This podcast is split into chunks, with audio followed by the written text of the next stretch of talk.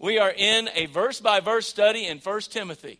We've been doing this type of a series, uh, verse by verse, and uh, we are in chapter 3. Now, uh, chapter 3 is, is pretty heavy. I'm going to have to summarize a lot of things here because we could do lessons. We're actually, some of our men are going through a study by Dr. Gene Getz called Measure of a Man. And it's a book that has over 22 chapters just based on some of the qualities that he points out that, that we should have, especially ministers and deacons and things like that in Timothy and in Titus. But it's called Measure of a Man. So we could take like all summer to go through this chapter if we wanted to. We're going to try to take the next few minutes or moments to go through this, and we're going to see what it is that God's trying to show us. Um, now, First Timothy, uh, Paul is talking about being faithful, being faithful as a person, being faithful as a man, being faithful as a woman, boy or girl, being faithful as a church family in a crazy world. Because you remember that when, Tim, when Paul wrote this to Timothy, Timothy is pastoring in Ephesus. And Ephesus is a very, very pagan place. You think where we live, it's bad? Nothing compared to Ephesus. There was actually the temple at that time, one of the wonders of the world, with these great big pillars and everything, uh, to uh, Artemis or Diana, and basically a sex goddess that the culture worshiped. So you got to understand in the church that Timothy is ministering to, there are people coming out of that kind of culture, and that there are people living in, in just, just all kinds of paganism uh, even in the temple where they worshiped, there were such things as temple prostitutes. They didn't know anything about family structure, they didn't know anything about God's created order. And see, God created things a certain way and in a certain order. When you do things God's way, since He's the creator, the designer, the owner, they just work better, right? You know, it's kind of like when you're trying to put something together. Men, we're picking on dads already. It's not even Father's Day. You know, following the instructions, things actually work better because the people who design it know how it's supposed to go together and how it's supposed to work. And we think we got a better idea and we mess the whole thing up. And that's kind of the story of my mechanicing. You know, I love to try to fix things. Sometimes I get ahead of myself, and then some of the mechanics around get to make quite a bit of money off of uh, the things that I take in because I messed it up, right? Um, but we got to do things the way they're designed. And that's part of what, uh, Tim, what Paul is, is visiting to Timothy and uh, to get order. And so he's going to talk about order in the house. We, we saw a little bit about that with prayer, even in chapter 2. And then now, I want to skip down as we start this. Have you ever heard, I use this word every now and then, kelter. Kelter. You know, something's just not quite right. We say it's what? Out of kelter constantly. Something's just out of and I, I, did a little research on that word and it means to be in good order or balanced. Right? I'm trying to find exact origins and it's, it's been around since the 1600s in our english language and it's hard to find exactly. They've used it in all kinds of things from uh, you know um, from boating, you know, and navigating on the sea to airplanes to engineering to all kinds of stuff. How come it is when something's wrong, we always talk about it being out of kelter, but we never say when something is really going good that, hey, it looks kelter. You know, how's it look? Kelter? Uh, so we'll say it looks out like it's a little out of kelter. I don't understand that, but anyway, uh, but that's exactly what we're talking about here: is keeping things in kelter, in good order, in the family and in the church family, okay? And that's why he lays down some of this right here. So I want to actually start in verse 14 and we'll back up, okay? Because he tells us why he wrote these. Paul, why did you write this? Well, he tells us, all right? Got your Bible ready? Okay, let's look at it. Verse 14, 1 Timothy chapter 3. These things I write to you, though I hope to come to you shortly. So he was hoping to actually come and visit and help continue mentoring and instructing Timothy, but he says, verse 15, he doesn't know exactly what's going to happen. So here's Paul, a great apostle, and he's trying to do the Lord's work here. He's been called, and he's not sure exactly what's going to happen. No, neither are you. So I've got my plan. This is my intention. But God may have a different plan that He hasn't revealed to me yet, okay? And so he says, But if I'm delayed, he says, There's why I'm writing this, verse 15, so that you may know how you ought to conduct yourself in the house of God, which is the church of the living God, the pillar and ground of the truth. And great and, and without controversy, great is the mystery of godliness. God was manifest in the flesh, justified in the spirit seen by angels, preached among the Gentiles, believed on in the world, received up into glory.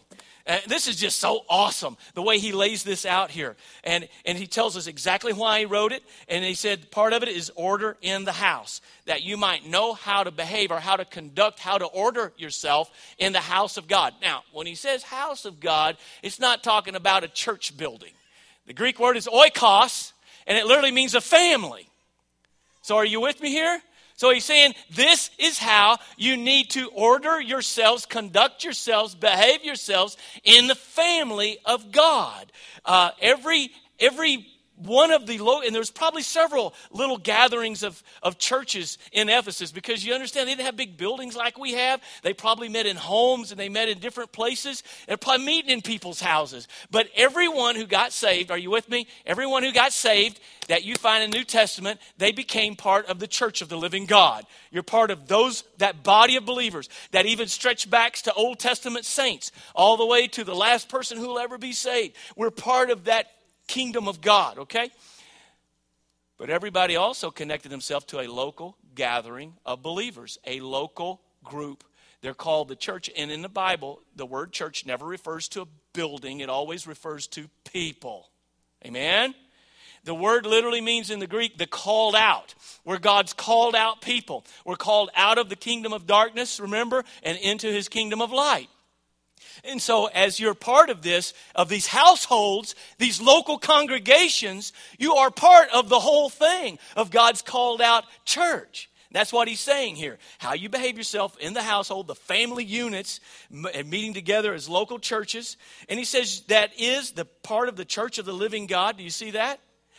The pillar, he says, and ground of the truth. What does that mean? Well, let's look at it. So here's God's order and that is that we're all part of his household, his family. That's the local church. And what he's going to talk about in this chapter has to do with just like in the family. Everybody, are you with me? Everybody, I'm saying that because it doesn't always look like you're with me, in case you're wondering. It's just like, are you here? Yeah. Um, so that not every, not, not everybody in, in every family is, is occupying the place where God really wants them to. So in the home and in the church home, God has roles, relationships, and responsibilities. All right. Everybody is equally valuable, equally important. What everyone does is equally important as well. It's just we don't all do the same thing. And there are some people that God holds responsible. Are you with me? We've already talked about a little bit in the family. That's part of the way God, and Paul talks about the created order. The man was created first, and the woman, and all that. Doesn't mean, it doesn't mean, he even pointed out Eve sinned first, then, then Adam, but yet Paul uh, in Romans blames the whole fall of mankind on who? Adam. Who did God hold responsible? Adam. So that's part of being the head. The man the, is the leader. That says God is holding you responsible. Men, husbands, God holds you responsible for the well being of your wife and your family. Her holiness and her happiness, God says, you know, no matter what, on the day, I'm holding you responsible. Okay? So we understand that. And it's not that you have a more important role than the wife, mother. You just have a different role. They're equally important, equally valuable.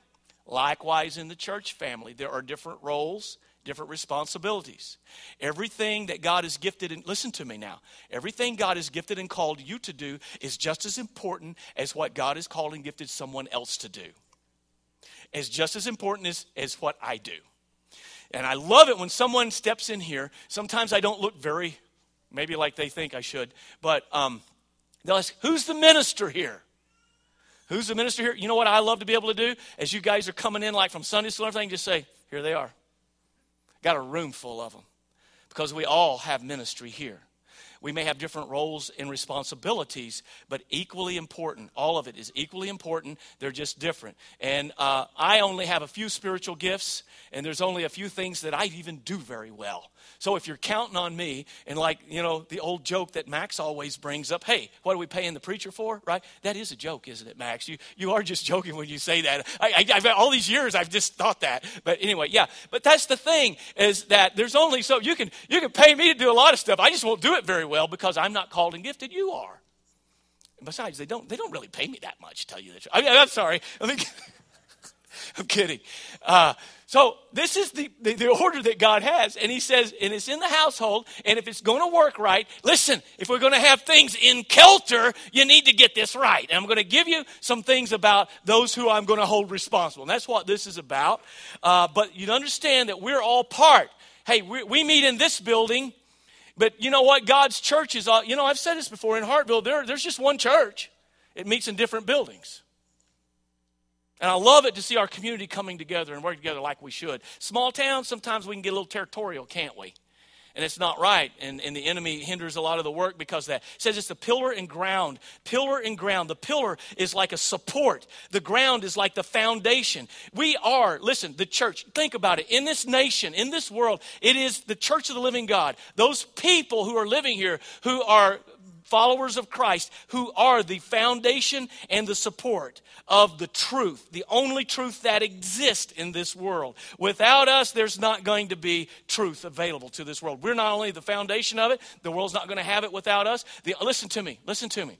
The only visible representation of Jesus Christ in this world right now is you and I and all the rest of the believers. And that's how he chose to do it. That's it. And we are the pillar, the foundation and the support of God's truth. If our world's going to receive truth, they're going to have to receive it through the church of the living God, through the Word of God working through us. So, Paul, as he goes through this, it's amazing that the Bible doesn't give a how to manual on the local church. You ever notice that? You know, as Jesus and was sending out, the, he told them, you know, to go and share the gospel, but he didn't give like, now, when you start churches, here's how you set it up. He kind of left us to hammer it out. And you see that through the book of Acts and into the letters that Paul wrote. And in this, when he's writing Timothy the first time that we have here, uh, by this time, there are really two offices that have emerged in the local church. And it's amazing that he doesn't give a job description or anything, he just gives the qualities of those who serve. Now, I have to admit, as I back up in this chapter and I read over this verse, I told you last week it makes me tremble because on many of these things, I feel like I fall short. But then I'm reminded as I read the whole Word of God that He's not looking for, for perfect people. God is not looking for perfect people. Because there, can I say it? There ain't none. no perfect people. We only have a perfect God and Savior. He's not looking for perfect people, but people who will allow Him to do a perfecting work in and through our lives. So, all of it is God's grace and God's power coming through our lives for Him to make us what He wants us to be. God gets all the credit, He gets all the glory. It's all because of His grace. It's only because of the grace of God that I can stand before you today. So here's the essence of godliness. He talks about without controversy in verse 16. Great is the mystery, excuse me, of godliness of being godly. This mystery of godliness is has to do with how it was once concealed in the Old Testament, it's revealed in the New Testament of salvation through Christ and the grace of God. But here is the mystery of godliness. It is becoming who God wants you to be. That's the essence of being godly is just letting God make you not who you want to be and throw his name in there, but making you in your life, in your thoughts, in your attitude, in your actions, who he wants you to be. Him molding and shaping your life. And that's that's as simple as that. Um, so, anyway, as we get into this, this is the purpose statement. We're going to look at a couple of things because he says, first of all, he says in verse 1, this is a faithful saying. Evidently, people said that, hey, if you want to be a, an overseer, a pastor, a bishop, that's a good thing. It's a good thing. It's a difficult thing, but it's a good thing, okay? I'm glad it's a good thing. I'm glad the Bible says it's a good thing. Some of these words are thrown around a lot. Can I just cover this really quick? A lot of these words are thrown around pastor, elder, bishop, preacher, knucklehead, I don't know, whatever. But um, so a lot of these actually refer to the same thing. The word elder is the Greek word presbyteros. It really means the mature. It doesn't mean necessarily old in age, but it, it, it means mature, spiritually mature. So if someone's going to be, and these are leaders, okay? So you see in the home, God says, I hold the husband responsible. You're the leader. That's what that means. In the church, everybody has equal importance, but there are some roles that I have and responsibility. And these are people who are leaders, which means they're also ones that I'm holding responsible. All right? So an elder is often used in that way. It's someone mature, and to be a leader, you need to be mature spiritually, right? Another word is pastor, and the word pastor means, you know what the word pastor means? It literally means a shepherd.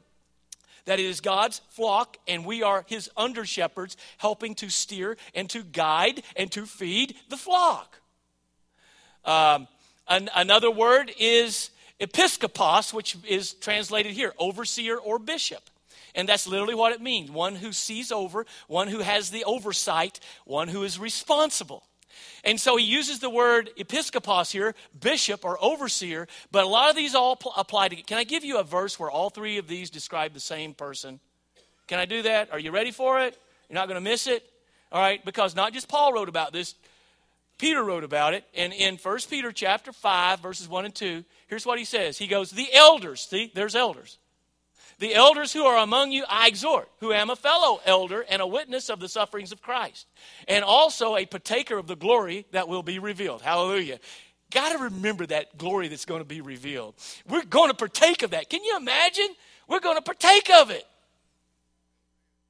Well, I think you'll be more excited that day than you even think you're going to be. It's, that's out there, man. We got hope. We got, we got a future. All right. Then he says this So, elders, I'm going to encourage you. I'm also an elder. What does he tell them to do? Shepherd the flock of God, which is among you. Guess what that word shepherd could also be translated? Pastor. The word shepherd means pastor. So, shepherding is pastoring. So, basically saying, elders, pastor the flock of God, which is among you, serving as, do you see the next word? Overseers. That's the word episkopos that we have here today bishop or overseer, serving as an overseer, not by compulsion, but willingly. That we do it, everything you do for God, you, He wants you to do willingly, not for dishonest gain, but eagerly, because there were some already abusing the position in those days, just like they do now. All right? So you see, elder, pastor, bishop, all referring to the same person here, different aspects of that, of that responsibility. Okay, so this brings us back to where we're at because he uses the word overseer. And so that's bishop, overseer, also refers to pastor. And um, so, what, what is it? What is it about him? Well, it's amazing that he doesn't give a job description, he just gives qualities. And we can get job description from being leader, shepherd, those kind of things from the way the other words are used. And so look at the, look at the qualities that he gives. Now, um, actually, these are qualities we should all have, right? Men, can I get a witness from any of our men? Come on. Men and women. All right, it's all there. But especially for a leader. Especially for a leader because uh, he says, first of all, uh, I'm not listing all these, I'm just going to run through them. He says that, that you know, uh, none of us are perfect, but these are vital ingredients. And the very first thing he says is blameless. Got to be blameless. Well, who feels like they're blameless, okay? Literally, that that word means is to be above reproach and that we live our lives in such a way that, that there are people going to come after you, all right, especially leaders. And if they make false accusations, that you live in such a way that nobody will believe them. Amen? So people are going to make accusations and gossip about you. One of the best things you can do is go out and live publicly and in private in such a way that nobody will believe them. Be blameless. Pastors are a special target of Satan's attacks. I think so. The front lines bear the brunt of satanic opposition. The enemy knows that if the shepherd falls, there's going to be a lot of collateral damage and sheep may scatter and he can pick them off. I take that very seriously. This doesn't mean that he's never sinned, it just means he needs to take this serious. And if he doesn't, he's not qualified.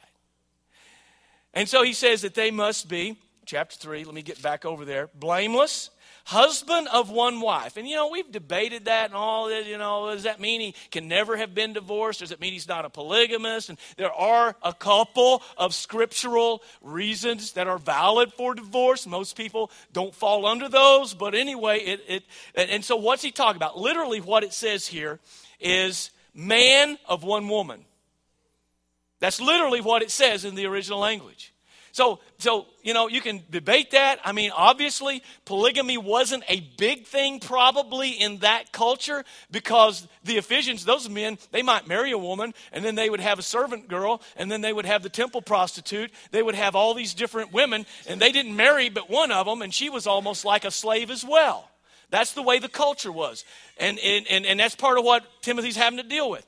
And the Jews, they, you know, after the Babylonian captivity, you never hear of that again as far as so so we don't know exactly except this that he needs to be a one woman man. All right, because you want to complicate your anyway. Let's go ahead and um, then says husband of one wife, temperate. The old King James says vigilant. That word means. Are you following me?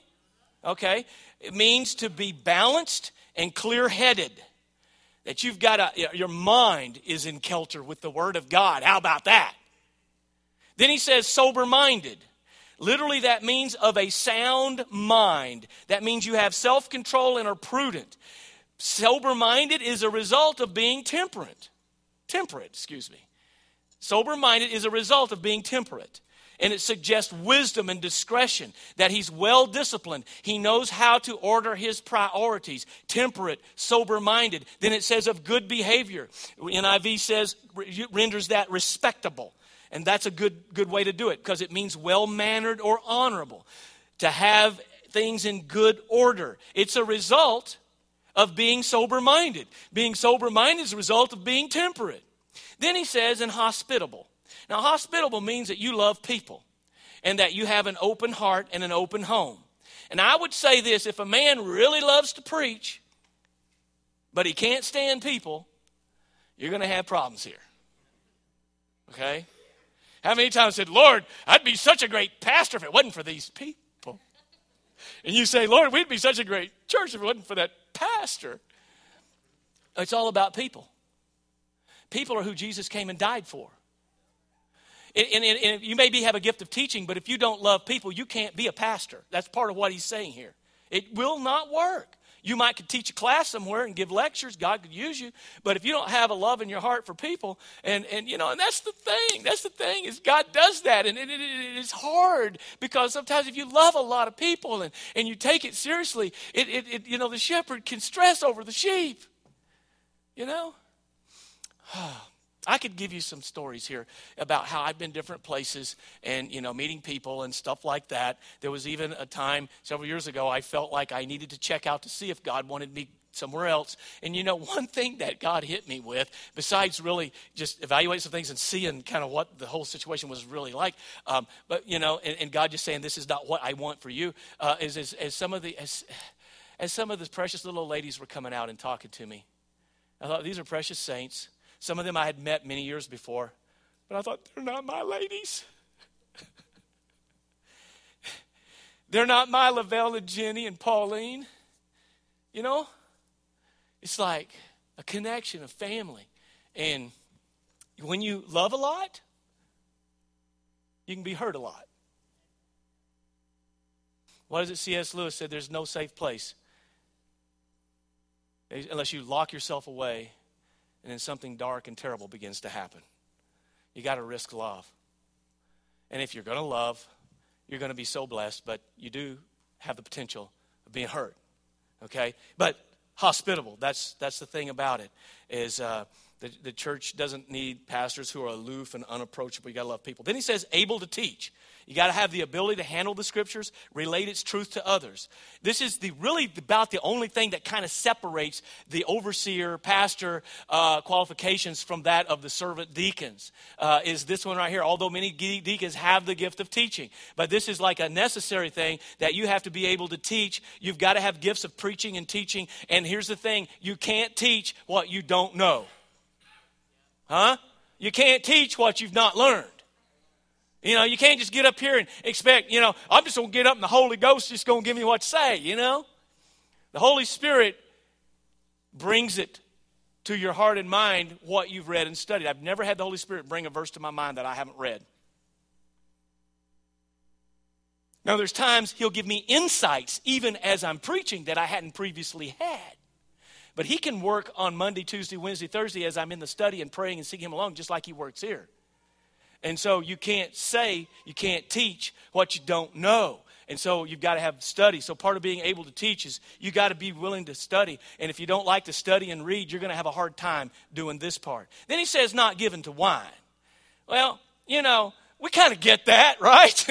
uh, as big a problem as alcoholism is, and the pain and the problems and the expense and the tragedies, the broken homes, the, the, the, the deaths, the tra- oh man, it's just, it's horrible. But even in that day and in their culture, it was a little hard, it's actually a little harder to avoid than it is in ours. Did you know that? I mean, first of all, you know, grapes were a staple of nutrition and everything. How are you going to preserve them? Well, there's only a couple of ways. You dry them out and make raisins out of them or you smash them and get the juice. But then with the juice, what are you going to do with it? You've got about a day or two and it's going to be bad. You can't freeze it, you can't can it. You can't do it. What are you going to do? What they did was many times they would boil this down into more of a concentrate and they put it in these these containers made of animal skins, okay? So they were expandable. And so basically it is going to decay it's just how do you control the decay? And in that world, with no refrigeration and no canning or anything, they had to come up with ways. That's how cheese was invented. Yeah, it's just kind of a controlled decay. And that's how this happened. That decay that you control uh, in a certain way, it produces fermentation. There's no way to avoid it.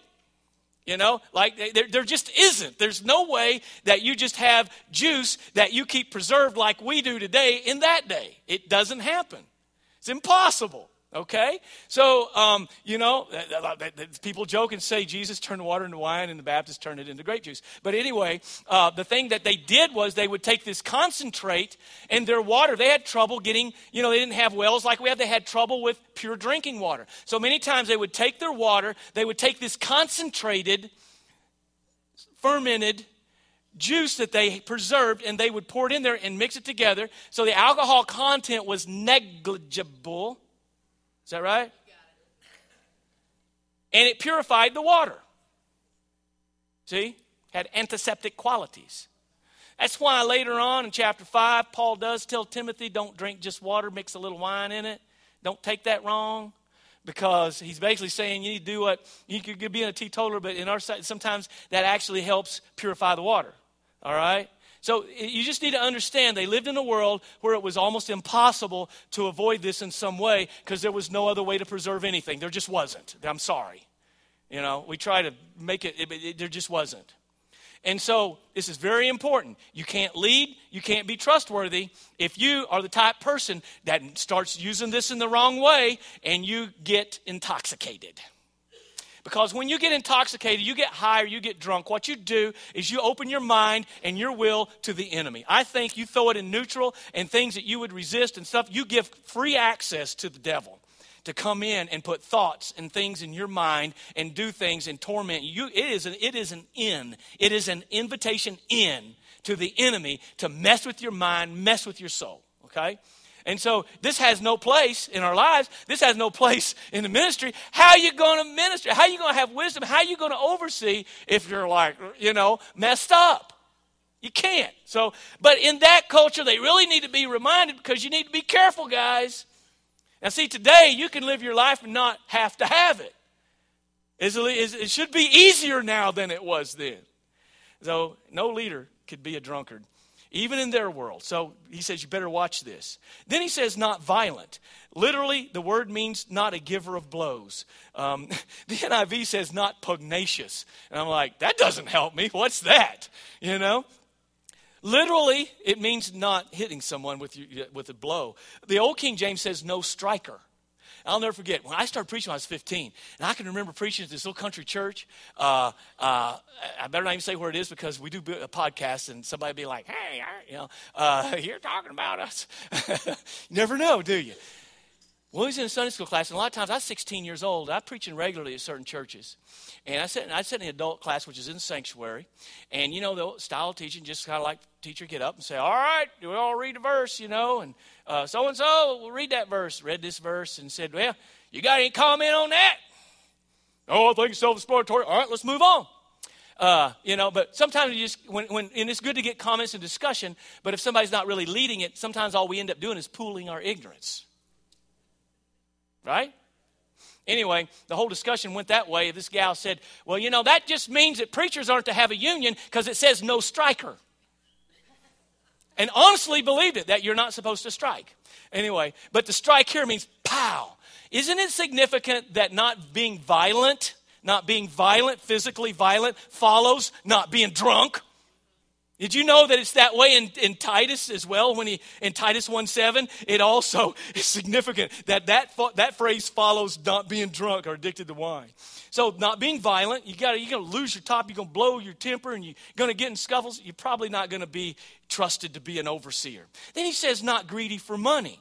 Some manuscripts don't have this phrase in this spot. Uh, it's actually where it is, it's only one word in the Greek. It says not, and then this one word.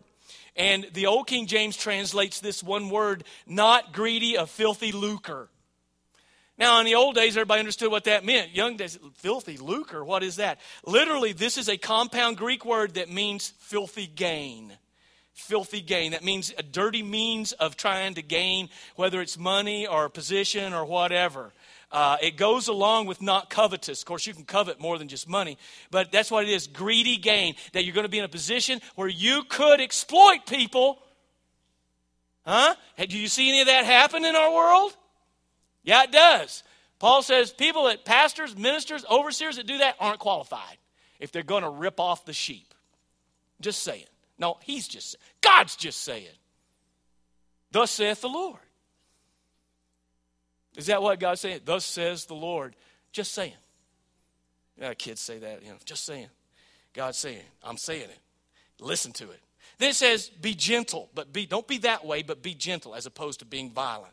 Not quarrelsome, not a contentious person who's always stirring up turmoil and trouble. If you're a gossiper, you're just always stirring up trouble among people, you're, going, you're not going to be able to be very successful. You're going to cause more problems than you solve. And then not covetous. Literally, that is one word in the original language. It means not a lover of silver uh, a lover of money. So if you're if you're if you're in love with money, you're to have a hard time because your focus is not on God. You have an idol, and you're not to. If you do it right, you're not to get rich. So all right, let's let's fly on through this because he says also about a godly family because he says one who rules his own house well, having his children in submission with all reverence. For if a man does not know how to rule his own house, how will he take care of the church of God? He's not saying that the pastor has to be married and have children. Paul himself was single, but if he does have it, he needs to rule or manage. Now, that word literally means to stand before. That he's just like any other husband, he stands before his family, his own household, uh, how well he can, he can be the spiritual leader there. Because really,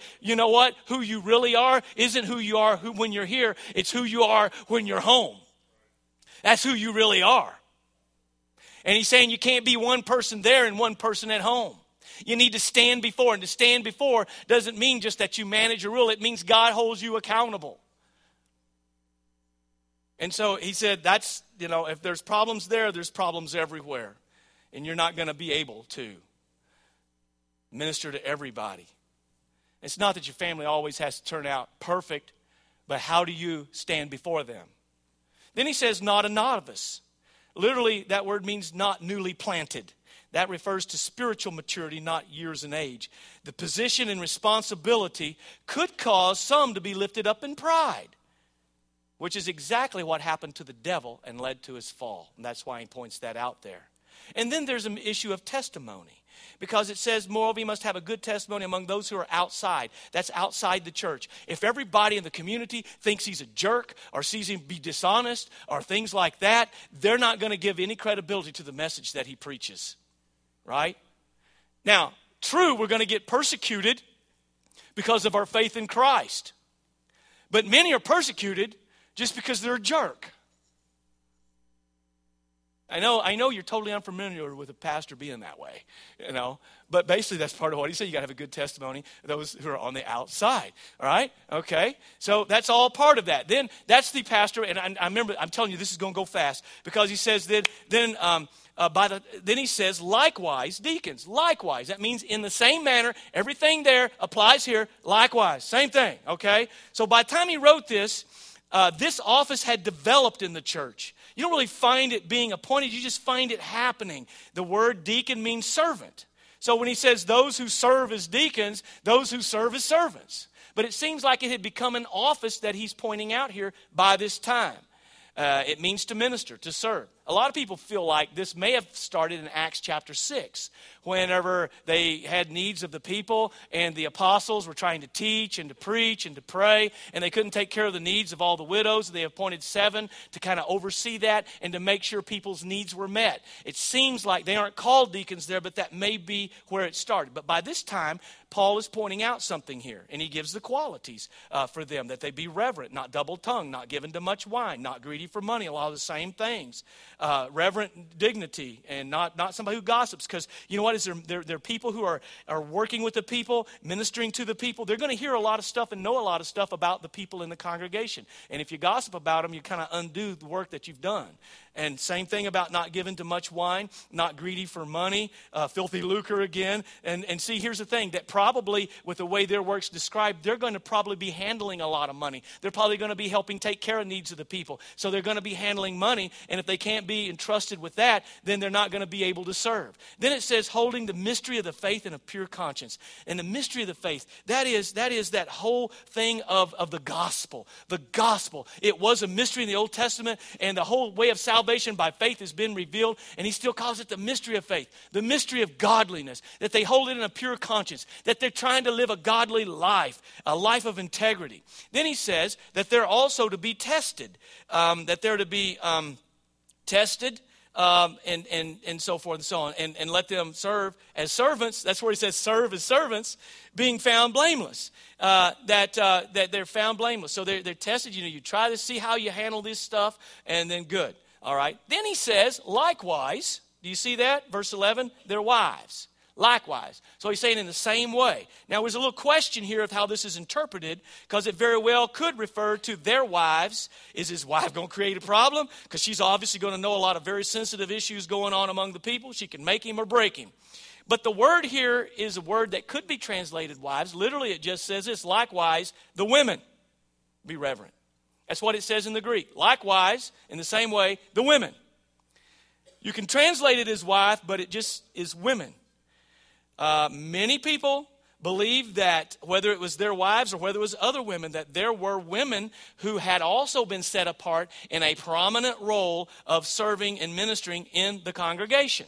And it makes sense that because of a lot of women's needs, that you would need women to administrate that. Okay? Makes a lot of sense. So it literally says women, likewise, the women. Could be their wives, could be other. In fact, we have a little, I could document several. Let me just give you one here in Romans 16.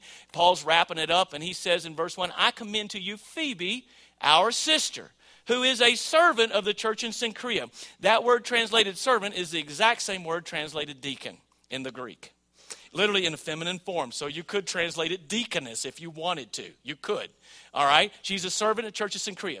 Now, see if this is someone, because you have to interpret little the, every passage with the whole, that, that she probably wasn't someone that just sat in a corner, uh, covered up, being quiet all the time because she had a prominent role of ministry, right? So, look, even in Paul's day, he says that you may receive her. So, he's telling the whole church, or all those churches in Rome, that when she comes, you receive her in the Lord in a manner worthy of the saints, of all the saints and assist her in whatever business she has need of you. So basically, she's in charge.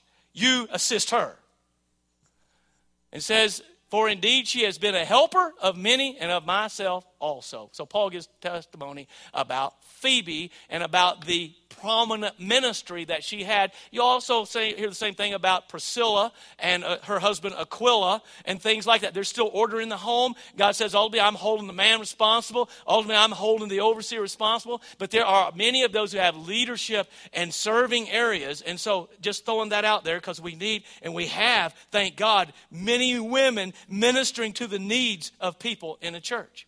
And then so he goes on to say that um, uh, also come back to servants, uh, these deacons. So he mentions the women. He says, then let deacons be husband of one wife, one woman man, ruling their household, and the same thing about the home. And then he says, Those who have served well obtain a good standing and great boldness in the faith. There's a reward to this, y'all. And he said, This is a lot of responsibility and a lot for you to do, but those who serve as deacons and you're ministering to the needs of people and, and you're, you're part of the leadership of the local church, it's tough, but keep in mind there's a great reward. As Jesus taught us, those who humble themselves the most will be exalted the most in the world to come. Do we realize that? Most of the well known celebrity, this and that, even among the Christian world, aren't going to be that popular over there. And it'll be people that you never knew their names that Jesus will say, hey, come up front. And that's what he's pointing out here that those who serve in the most sincere way to the glory of God will be first in the kingdom of heaven. And a lot of times these people receive no recognition or appreciation here uh, or outside the church. God says, I don't miss it. And listen, the ministry of a lot of our deacons and deaconesses, our men in our church, listen, there, there's times that if it, you know, that they, they, they go to a lot of trouble just to help me seem okay, okay, right? Right? If it wasn't for you guys, I'd really look bad.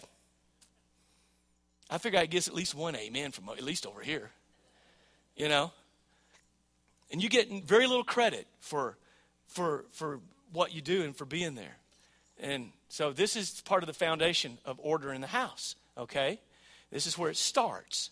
Now let's wrap it up because he doesn't stop there. All of this is about the gospel. All of this is being a pillar in the ground of the truth. All of this is so that we function as a household in Kelter. Listen, if we're out of kelter with our order, it's going to be hard to accomplish the mission. The household of God, pillar and ground of the truth. Great is the mystery of godliness. He talks about the gospel. So that's what we're here for is sharing and standing for God's truth. We're not going to be able to do that effectively if we're dysfunctional as a family. So let's start getting it right. I, know, I can't say I always got everything right. Can't say you do, but let's work on it. Amen? And let's look at these qualities and let's take them serious. And God help us. You pray for me, I pray for you. Paul says, as I've already read, why he wrote it in verse 14, and he said, If I'm delayed, that you may know how to conduct yourself in the household of God, which is the church of the living God. Someone said right here in verse 15 is the heart of the church's mission, that we're the pillar and ground of the truth. And then in verse 16 is the heart of the church's message, the God, the, the message of the gospel. Verse 16. Did you get that? Great is the mystery of godliness. That thing that was concealed in the Old Testament, revealed in the New Testament, the gospel. Now, verse 16, I want you to know as we wrap up, was probably a very well known creed, confession, or hymn that they used. It's a little bit poetic, even in the original. Notice the contrast in the poetry. It talks about that God was manifest in the, in the flesh, justified in the spirit. You have a contrast between flesh and spirit. You have contrast between of seen by uh, angels of angels and men. You have a contrast or, or uh, between uh, angels and men. It says preached among the nations, among the men. Uh, ethnos is the word, the nations, the Gentiles. And then between this world and glory. You have those contrasts right here as he gives this to us. Look at this. This is probably something that they used because he's about Jesus. He appeared in the flesh manifest in the flesh, justified in the spirit, witnessed by angels, preached among the nations, the Gentiles, the ethnos, believed on in the world, and then received up into glory. Jesus came in the flesh, was vindicated. That means justified or declared righteous in the Spirit. He not only died on the cross, but was raised by the power of the Spirit. And that right there proved that he's who he said he was. Vindicated in the Spirit by the power of that witness of the Spirit, his resurrection. Seen by angels, they were witnesses, appeared various times, witnessing, including his birth and his resurrection. And he was proclaimed among the nation before he ascended. He commissioned us to take this gospel to every nook and cranny in the world. Every nation, every ethnos, same word. And he was believed on in the world. The gospel at that time was being preached and received in the world and still is. And in Acts chapter 1 9, we saw that there was witnesses to him being received up into glory. He's talking about the gospel. This is what it's all about. This is why we need structure. This is why we need to take our lives serious. This is why we need to try to live blameless and be a witness. It's because of the gospel, the only hope anybody has for eternity.